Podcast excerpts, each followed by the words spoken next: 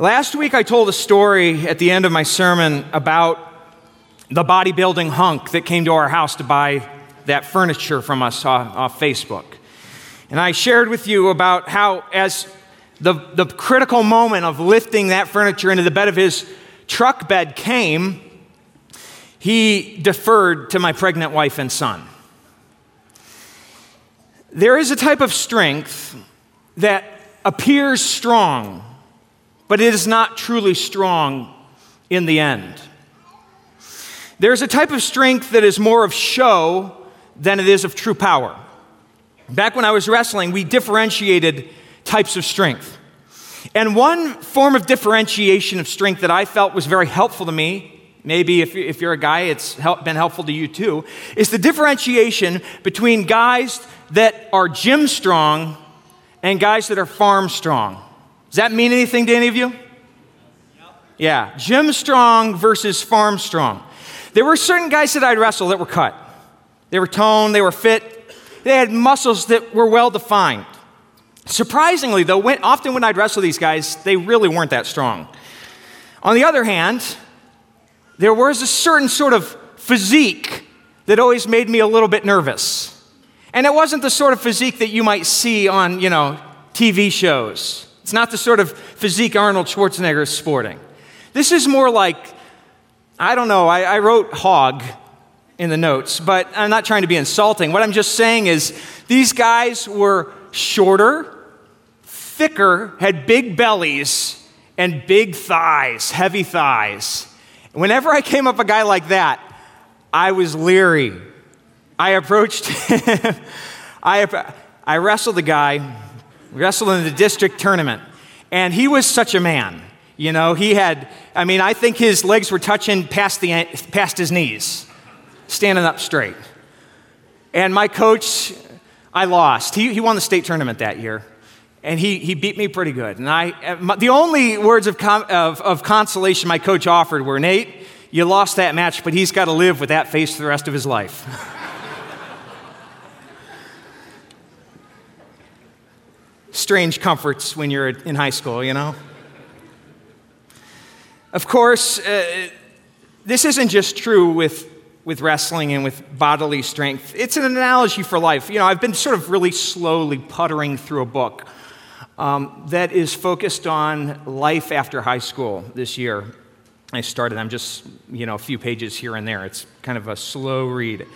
Uh, but one of the points that the book makes, and it was written a number of decades ago, is that high school is sort of a phenomenon unto itself. It's sort of like its own little microculture that isn't really represented anywhere else in the world at large. It's sort of, it's very unique. Um, and it makes the case that those that appear the strongest or the most popular in high school, in grades 9 through 12, actually don't end up being the most successful in life. That's one of the things that the author is sort of bringing up again and again. And he shows in various ways how people that aren't that popular and don't find that sort of success early actually often are the ones that find it later in more meaningful ways. So the trends of high school don't hold. That's, that's another way of viewing strength, you know, farm strong, gym strong, they're different. Uh, this is a principle that goes beyond high school as well, though. It's in the Bible, it's all through the Bible. So, the Bible, the big picture of the Bible is that you have the powers of this world, you have the powers of Satan, you have the powers of darkness, you have the powers of, the Bible talks about principalities of the air, right? The forces of this world that are, that are evil. And the message, overarching message of the Bible is about how Christ, who was, who is God and who condescended, who became man, and had no stately form of majesty, a man who was despised and rejected, overcame and defeated all the powers of the world in a single blow. That's the overarching big picture meta story of the Bible. Jesus might have looked weak. He might have been ugly. He probably was. He was terrible at rubbing shoulders with all of the important people. He had no social power that, that, that, that was unique to this world. It, it, his ways were not the ways of, of the world. But it is Jesus who is both Lord and Christ. The Bible says it is Jesus who is the king of all of the realms of this world and of the heavens. In him is more power, more strength than we have the ability actually to conceive of, more than we can comprehend. So it's this showdown in the Bible between the representatives of Satan in this world and the representatives of Christ that we actually see in the passage we're going to read in the Bible, in our passage this morning. It's, it's the showdown between representatives of Satan and his power versus Christ. It's not unique to this passage, but it's clear in this passage.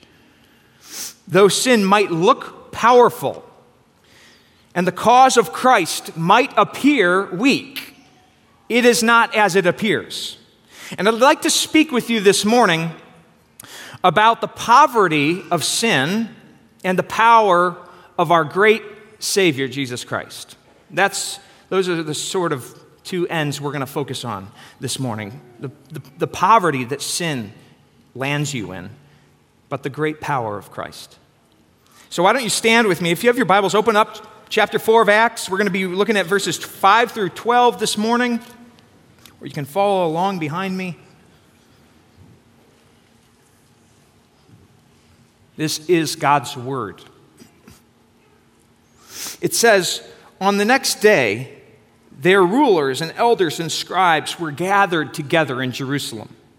And Annas the high priest was there, and Caiaphas, and John and Alexander, and all who were of high priestly descent. When they had placed them, Peter and John, in the center, they began to inquire, By what power or in what name have you done this?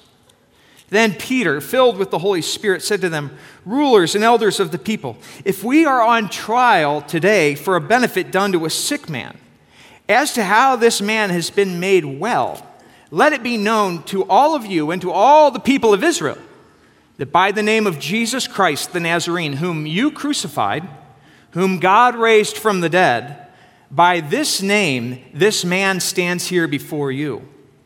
The builders, I'm sorry, he stands here before you in good health, rather. He is the stone that was rejected by you, the builders, but which became the chief cornerstone. And there is salvation in no one else, for there is no other name under heaven that has been given among men by which we must be saved. The word of the Lord. Amen. Would you pray with me? Lord Heavenly Father, we thank you for your word. We thank you that it is forever true. It holds sure to our day and to the very day that you return. And Father, I pray that we would be people, men and women, families, a church that stands upon your word, that applies the truth of it first to ourselves, so that we might taste of your power, and then to offer it to the world around us, a world that needs truth, a world that is in darkness. Father, I pray that you would speak through me, help my words. I pray that you would soften all of our hearts so that we are ready to listen, ready to learn, ready to receive from you. In Jesus' name, amen. You, you can be seated.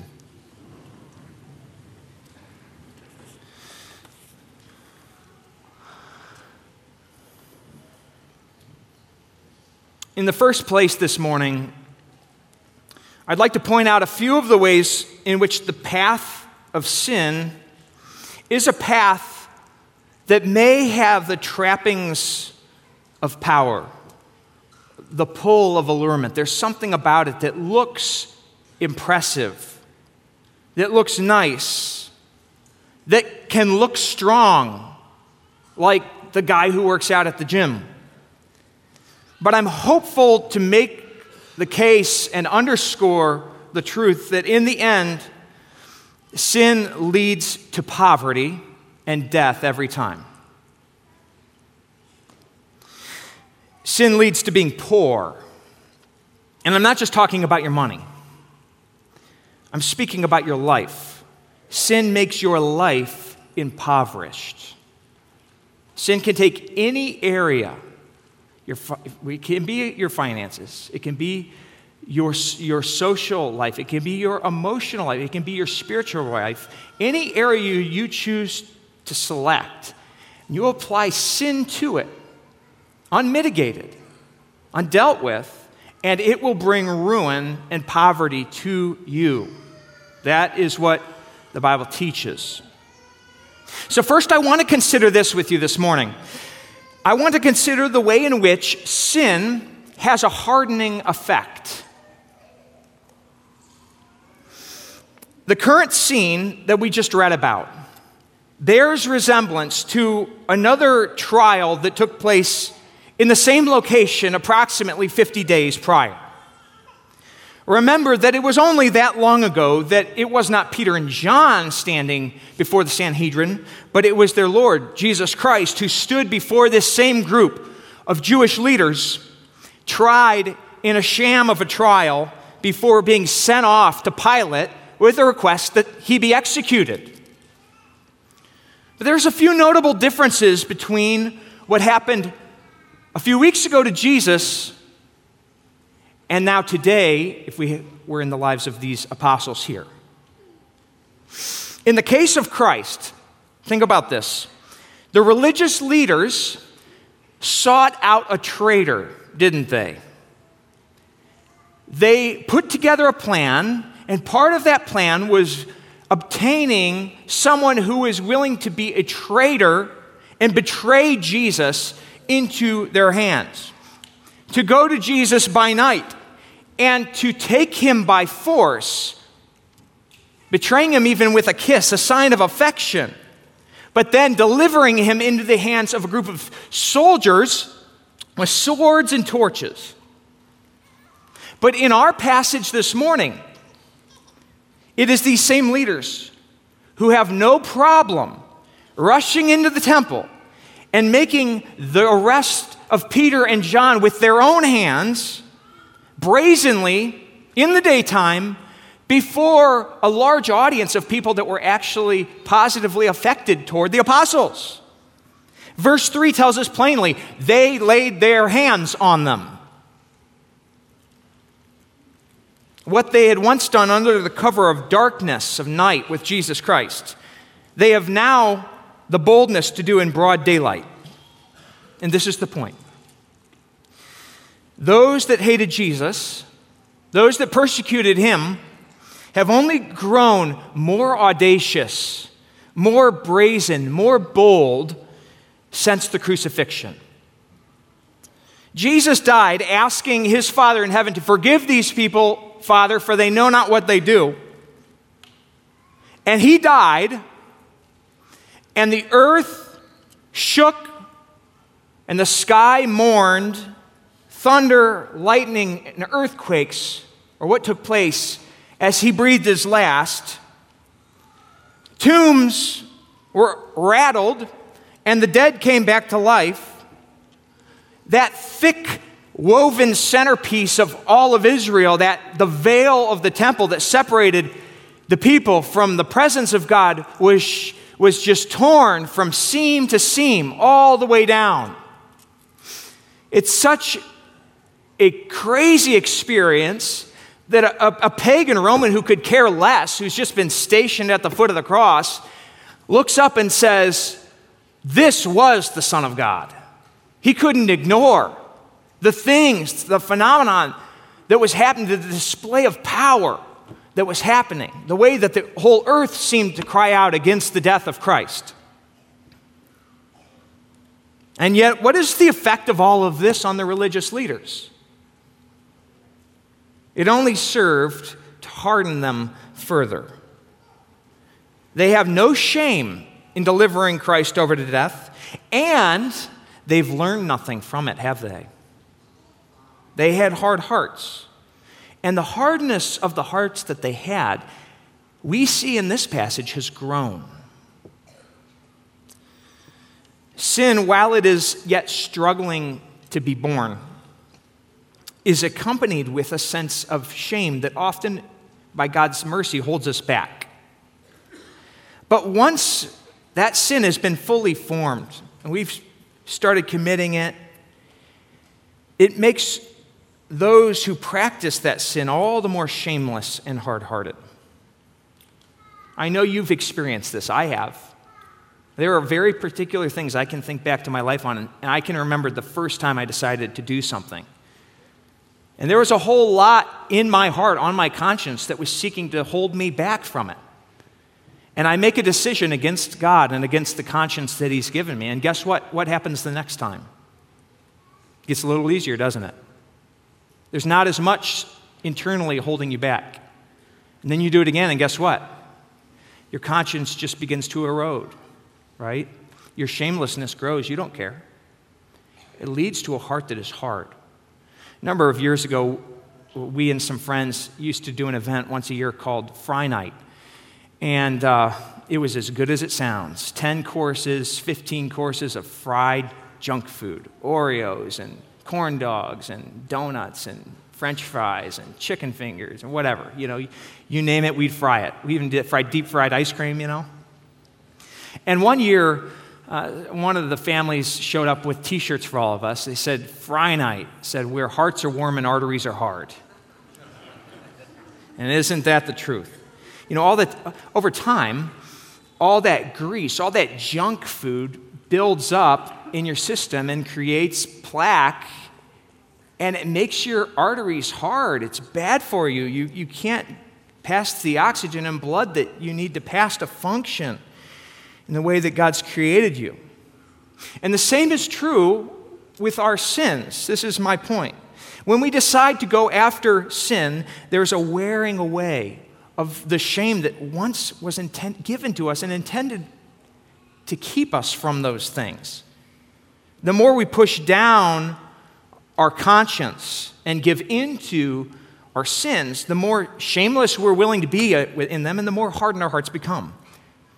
It's strange. You know, I've never heard anyone, when you ask them what they want to be when they grow up, I've never heard anyone say, I want to be hard hearted. Have you ever heard that?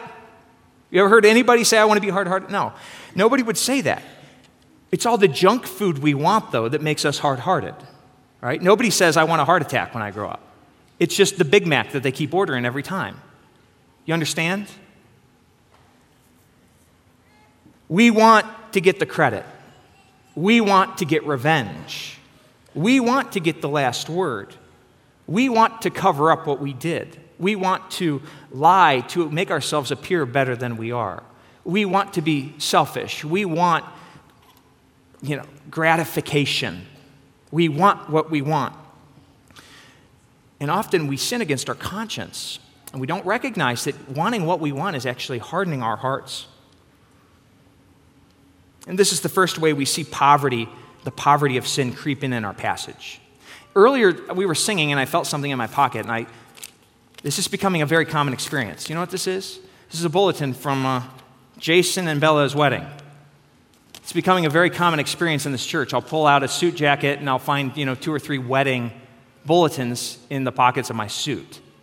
And um, the, the reason I, I bring it up is to say that we have a lot of new marriages here a lot of these, I've got a lot of these things going through the dry cleaner.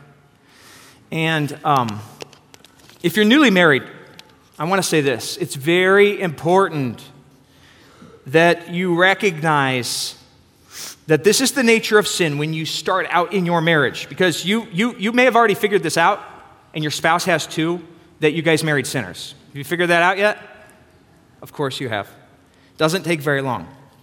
And so you have to learn how to deal with our sins in a biblical, godly way. And if you don't, there's two, basically two options for you. If you don't figure out how to deal with that stuff, you're either going to keep blowing up your marriage and fighting because you and not, you're not dealing with it well, or you're going to sort of just scab over all of it and pretend it's not there and ignore it, and it's going to fester and, and get infected and be nasty in the end. Over time, if you don't deal with your sins, it leads to unhealthy, unenjoyable relationships where there's a lack of trust, a lack of love, a lack of real intimacy. God is showing you a better way. And the better way, the way He intends, is to deal with your sins quickly because you recognize that they have a hardening effect on you and on your marriage over time. The longer you go, the more painful it's going to be to deal with. And so, my encouragement is to learn from this negative example of the religious leaders. Deal with your sins quickly. I was sitting with a young guy yesterday, And we were ta- I was saying that it's sort of like a, a splinter. You know, you get a splinter. How many? You all got a splinter, right? And you know, the best time to get out that splinter, you know what it is? As soon as you get it, right? The worst is when you don't know you got a splinter and then you grab something and you p- push the splinter into your finger further and it breaks off, right? Like that's the worst. The best time is to get that splinter out is when there's a little part of it sticking out and it could be painful, it could be annoying, but you just got to deal with it right then. Every parent has tried to have this logical conversation with their children, and it never go. Children are not logical on this level. Right? Why do you have a pin you're shoving into my finger? You don't want that thing to get into your skin and to get covered over so that your finger's annoyed for the next two weeks. Right? Best time to deal with it is now because sin has a hardening effect. You don't. You want to deal with it as soon as possible, and because of the work of Christ, you can. So I'm we have an example here. It's a negative one, it's not the positive version, but learn from it. Learn from it.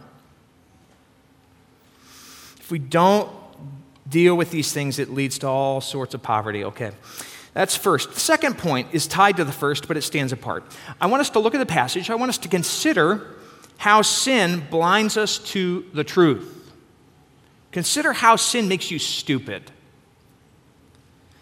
Where do we see this in the passage? Well, look at verse 5 with me, if you will. We're told, on the next day, their rulers and their scribes were gathered together in Jerusalem. Now, the rulers that are being referred to in this passage are a group that are called the Sanhedrin, consisting of 71 members. They were led by the high priest. They were responsible for all of the most serious considerations and judgments in Israel. All right, this is the group. The elders that are spoken of are probably some sort of clan leader. The teachers of the law were, were probably those scribes who copied down and who conserved and who interpreted the law. These are the men that are in the room with Peter and John as they are being uh, tried in the scene. In addition to this, the author of the book, Luke, records that Annas and Caiaphas and John and Alexander, who nobody knows anything about those two, and all who were of high priestly descent were present there. You notice he points, he's, he's very clear about who is a part of this shindig. In other words, this is like a red letter day, right? This is an all hands on deck sort of thing. For the Jews, this was the, the group of the highest trained, the, the men, the, the highest religious authority. And they're all here. And yet, as they come together for this interrogation, what we have to grapple with, what we at least should notice in the passage, is that we see a blindness and a stupidity that is always there when sin is allowed to reign. What do I mean? Well, we're told the next day they gathered, and there's, there's 70 some or more are gathered around Peter and John in a half semicircle, as was their custom. And what do they do? Well, they ask a question that is radically out of touch with the things that have been heralded and boldly proclaimed and talked about openly they ask this question.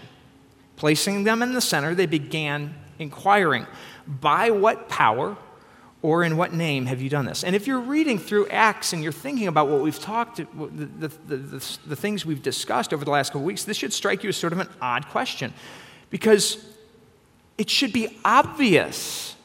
Why are they asking this question? The blindness, the foolishness, the stupidity is seen here.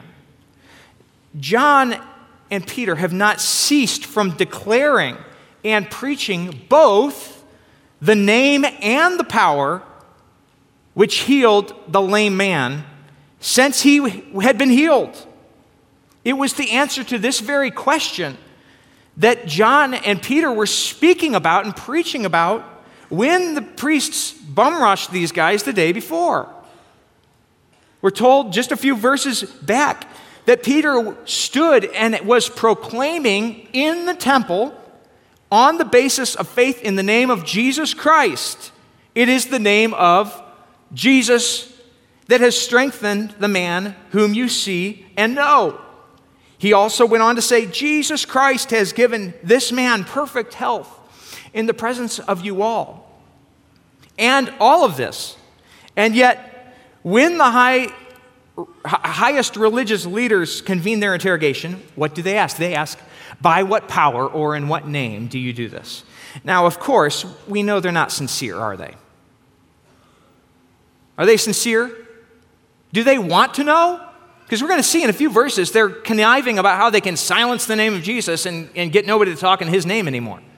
So they're not being sincere. They are filled with guile and wickedness. Wicked intentions. The reason that they ask this question is they're trying to bait and switch the apostles into saying something that could be used against them. This is a standard tactic used by them and used by Satan, merely disregarding, casting off, turning a blind eye to the obvious truth of what is being said, to the obvious authority, and pretending it into oblivion, or at least trying to and then undermining it. This is the same tactic we read about Jesus and Satan in the wilderness last week. You remember? This is the same sort of bold undermining that Satan used with Jesus.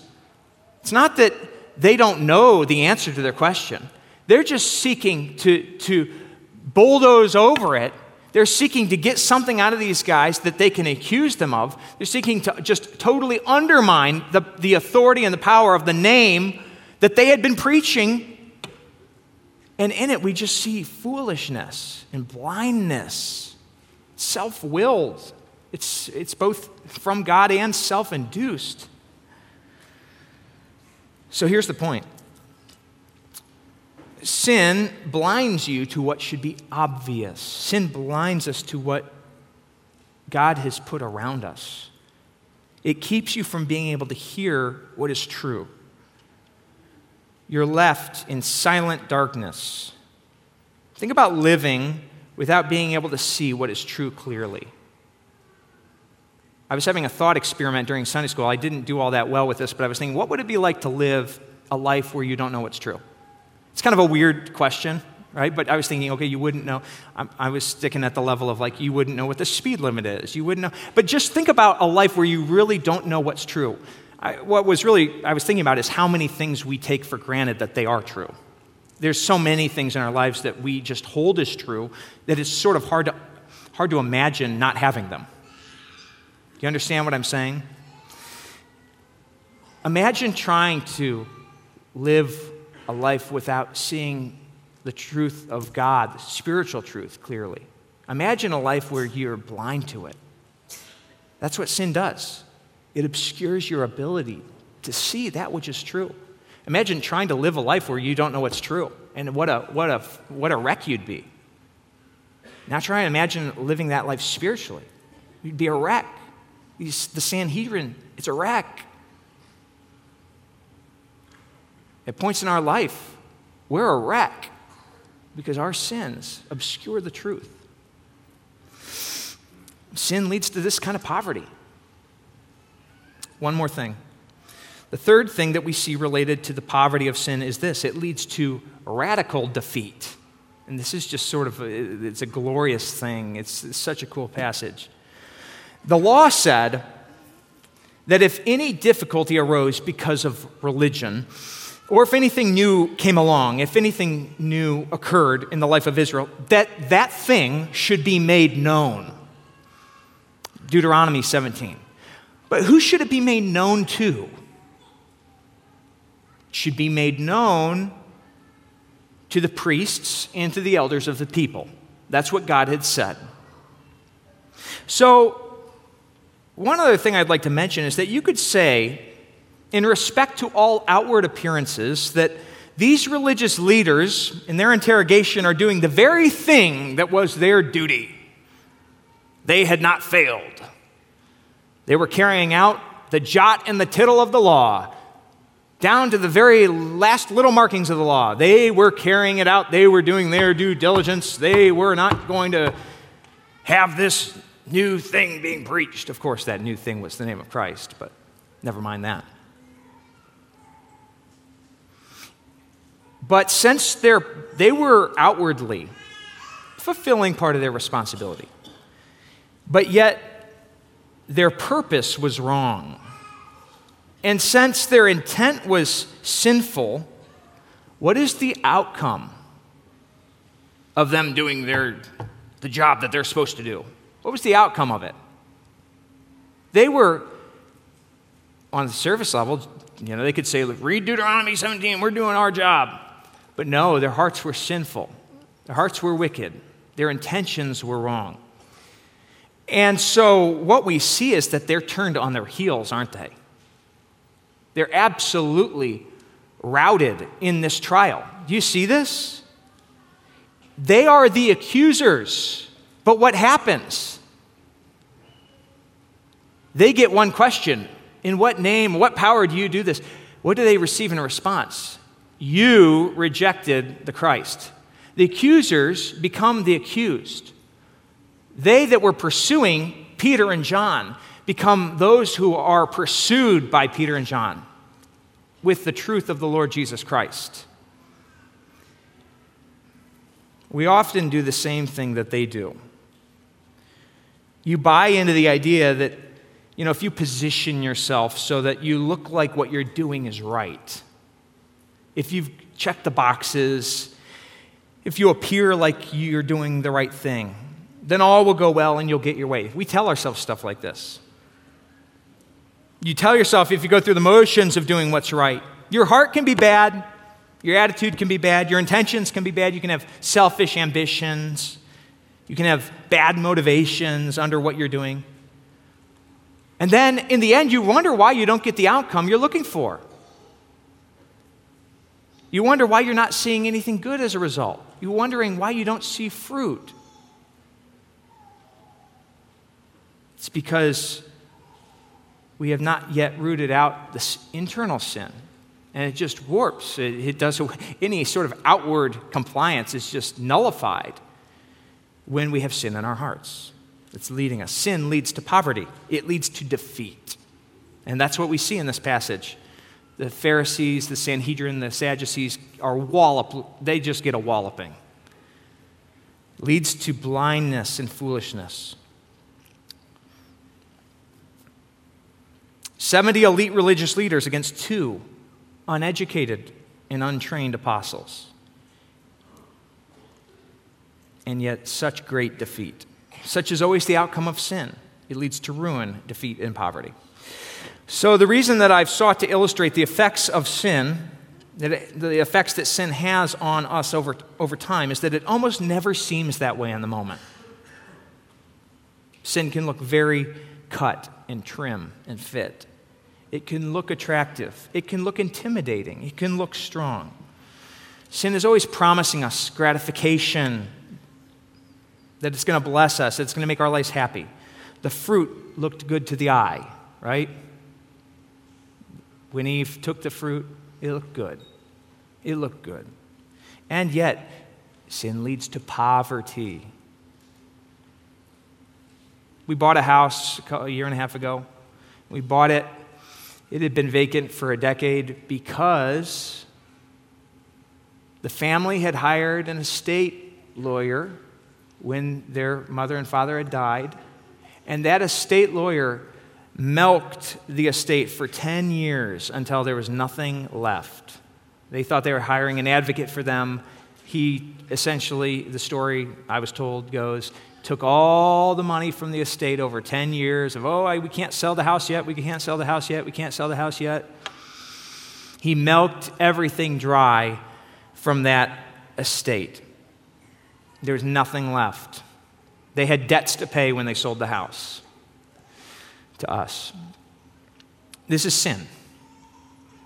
It milks from you until there's nothing left. It leaves you hard hearted. It leaves you shameless. It leaves you blind. It leaves you ultimately defeated. But this is not the only option that you have available to you. This is not the only avenue, the only road that you can walk down. There is a much more glorious road. There's a, a wonderful road. We've considered one side of the equation based on the dealings of these religious leaders in the passage, and yet now we have the joy of turning and looking at the other, seeing the alternative. We talk about the poverty of sin, and that is right, but we must also talk about the great power of God that's on display in this passage. We can't read verses like this and think about them without being struck at the awesome power of God to just overturn the strength of the world with his pinky. You know? The whole discourse of Peter and the outcome that's going to follow, that we're going to read about, is just an amazing display of God's strength. God's power, unlike so many things in this world, his power is not only for those of a certain pedigree or socioeconomic status or religious level. In this passage, there's an obvious contrast going on that Luke narrates between this upper echelon of religious leaders of the Jews and these two obscure apostles. They don't even know. Uh, the, the, these, these guys are going to make a name for themselves eventually due to their preaching. But at this point, the, what's clear is if you read a little further, the, the, the leaders don't know who they are. They say, Who are these guys? They're untrained, they're unlearned. And then it says, eventually they recognize them as having been with Christ. That's the level of status these guys have, which is basically nothing at this moment. So you have this contrast between the religious elite 70 guys interrogating these two unknown dudes.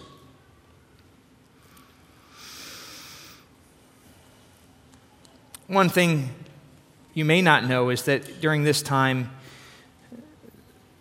the, the office of high priest was sort of for sale politically against the way God had decreed it, obviously. Men would slip into this seat in part by political maneuvering, by rubbing the right shoulders, by having the right connections. This is the way the world seeks power. But the power from God is altogether different. It does not come from politicking or by schmoozing or by your own attainments or advancements. It is given to you, it's given to Peter and John freely by God through the work of Christ. God promises to give His strength to you to all those that love him. We are told most plainly that Peter was filled with the power of the Holy Spirit. We're told this in verse 8. This is not something that he did of his own volition, but rather, God gave Peter his power to speak before the courts and the leaders and the rulers, just as Jesus had promised the disciples that they'd be able to do. Jesus said, Don't be afraid when you're dragged into court don't be afraid when you're interrogated, because in that moment, I will be with you. The Spirit will give you words to speak in that moment. The Spirit of truth will give you what you are to say. And it is this powerful truth, this strength from Jesus Christ that we see given to Peter in this moment. It should be encouraging to you. We already know that Peter had the Holy Spirit, right? We passed Pentecost already. You remember that. So Peter already has the Holy Spirit. The Spirit is not, it's not like, oh, well, he's here today and he's gone tomorrow. The Holy Spirit was living inside of Peter, and yet in verse 8 of this passage, what we see is some sort of special outpouring on Peter of God's strength for this moment of need. Is that the kind of strength you want? Or are you content with your own strength?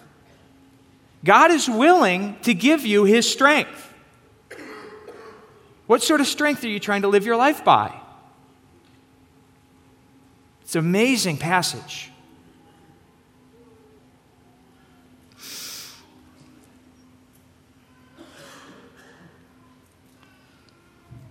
Sin in the moment puts off the appearance of being strong.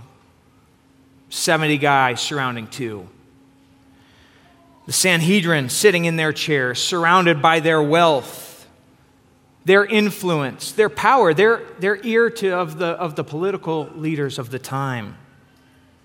They could ring a line to Pilate. They had influence, they had power.